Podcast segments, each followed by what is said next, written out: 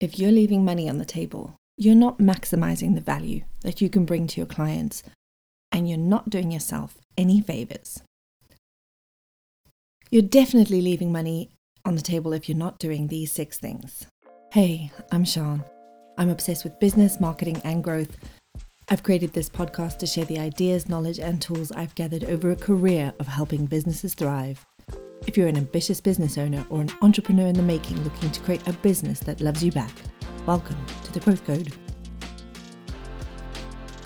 So maybe you missed out on a deal, you weren't able to upsell, maybe you undercharged, but you could have raised your prices, or maybe you left money on the table because you simply didn't follow up. Working with so many business owners who have soul, big, beautiful values full of integrity, I know that leaving money on the table is a real problem. Feeling a little defeated and scantily marketing yourself because you don't want to be a bother to people is a real problem. Especially if you're getting by and living the feast and famine roller coaster.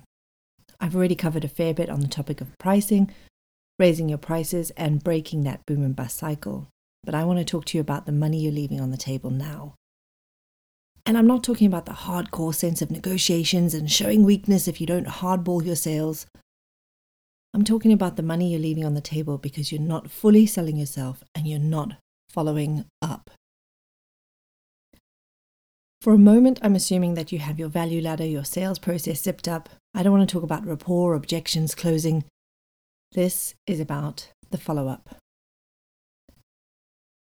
Oh, by the way, your value ladder should be designed to maximize what you can do to solve problems for your clients along the ladder. Starting with low ticket and moving up to your high ticket offers, and never underestimate the power of a micro offer to get someone in the door. If you want more on this, maybe I'll do a whole nother piece on it. Building out a value ladder for your business is super effective, so let me know. Follow up, follow up, follow up. You've heard the phrase, the fortunes are in the follow up. You know this, but are you doing it? When I first start working with a new client, one of the first places we go is to find quick wins, and that's often in the follow up. For reasons that are plenty, there's a hesitancy to follow up, a feeling that you're bothering people, maybe just a fear, or maybe you just haven't figured it out yet. In a conversation this week with a client, he said, I haven't followed up because I figured if he wanted the project, he'd have contacted me. Don't. I'm going to share a real life example to show you why this way of thinking is not serving you. I had a new business inquiry, an inbound inquiry to my business in February this year. We met online, then we had a face to face. I put a lot of work into the proposal. We had a follow up meeting that was booked, rescheduled, booked, rescheduled, missed, and then I got busy and it fell off my radar. After a couple of weeks, I thought it was too awkward to follow up because so much time had gone, gone on. I had a word with myself, told myself what I tell my clients, and I followed up. Guess what? He had been super busy and he forgot, so he thought, oh well, I'll wait for Sean to follow up. His exact words. I would have left a serious chunk of change on the table if I hadn't followed up. It's all systems go, and boy, I'm glad I followed up. You've put all this effort into generating leads, having discovery calls, talking to business owners to find their needs, and in some cases, putting together really elaborate proposals. Your job isn't done and dusted once you've pressed send. You have to follow up to follow through. Your follow up is the final step to the sale, and please don't think you can follow up once and that's it, tick, you're done. Your follow up process needs to be exceptional. It needs to continue positioning you as the expert you can guide your potential client through the problem sol- that you're solving for them. And your follow up process needs to continue adding value. These are six success factors to follow up. Number one, keep adding value. What do I mean? After your sales meeting or discovery call, your potential client is hopefully enthused and you're excited too. You don't want that to cool off. Follow up with an email as soon as you get back to the office with a thank you, and if possible, keep adding value.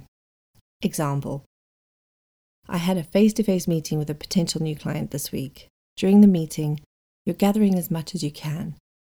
I learned their sales team uh, sales team aren't having quite that much success with LinkedIn. So I offered to share some tips and a training I'd recorded anyway. I got right back and thanked them for the meeting and popped over the free training. Number two, keep the loop open. If you've built rapport with your prospect, you've learned something about them, maybe they've told you about a trip, something about their family, or something personal. It makes a great impression if you can reference the details in your follow up and really show that you care. I have too many examples on this topic, but you want to keep the loop open. By someone saying that they love motorbikes, I might suggest in our next call I share a story about the time I met John McGuinness at the Isle of Man TT. Keeping the loop open, you've planted the seed that we're going to speak again. Number three, provide what they need to make a decision. As you've left the meeting, the discovery call, at times, prospects need to go away and think about things internally or discuss things with team members. Make sure you follow up and position your message with whatever your potential client needs to believe to make a decision. Whatever that is will be different, and it's something to ask your team so you can workshop this out. What does your prospect need to believe to make a decision to work with you? Example on a coaching call last week with a client, we were talking about the follow up calls. One of my client's prospects said on the call, Well, why should we do this with you and not and do this externally and not do it in house? Boom. That's gold right there. If we put together a Q&A sheet or a fact sheet, a document with the pros and cons of contracting out their particular service versus doing it in-house and position all the benefits as and use this as a tool in the follow-up stages, I don't need to tell you how that's going to leverage a competitive edge. Number four, make it really personal. I remember once my uncle Alistair, a hugely successful businessman, saying that your best clients should be best friends. You break bread together, and he said that all his best clients had been to his home. Ever since he said that to me, I shifted to think about sales as making friends. It's no longer a numbers game, but a people game.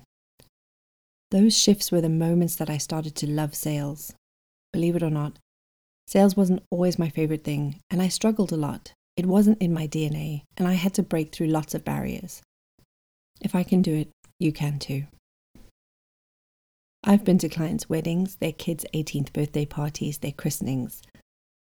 I'm such great friends with one client that we actually bought his house from him and have planned a holiday together. Isn't that a whole lot more fun than focusing on a close? I think so. Of course, if you have hundreds and hundreds of clients, you're not going to be besties with everyone, but the mindset shift is a game changer. Number five, actually follow up. Getting practical for a moment, you actually need to follow up. You need to have a systematic process for following up with prospects, have it mapped out, have it scripted out, have it diarized, and actually get it done. If you need help with the script, shoot me a DM and I can hook you up. But your sales process after a discovery call or meeting should have a minimum of eight high value touch points. A thank you after the meeting, a call to follow up, a piece of high value content, another email or a letter, and anything else that can help them where they are now take a step towards their goal. Movement creates momentum, and when you have momentum, you'll pretty much be unstoppable. So get your client or give your client something to take the first step. And you don't have to stick to usual things like emails.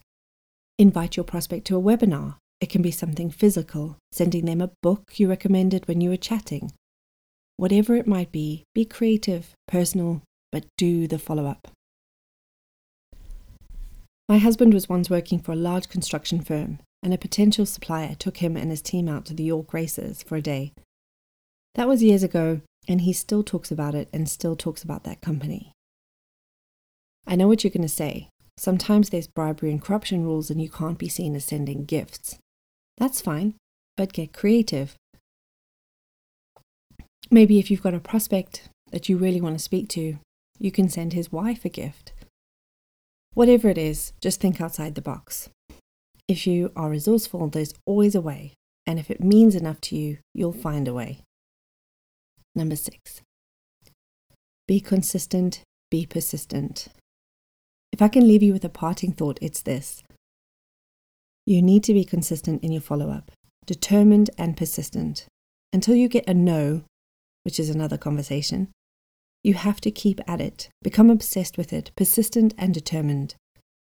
Sure, you might get to a point where you've exhausted all avenues, but you definitely want to find out if a client didn't go ahead and what the reasons were. So you can close it out and work on things to improve. So here's my question to you is it possible that you could spend 30 minutes every two days or 90 minutes a week dedicated to follow up?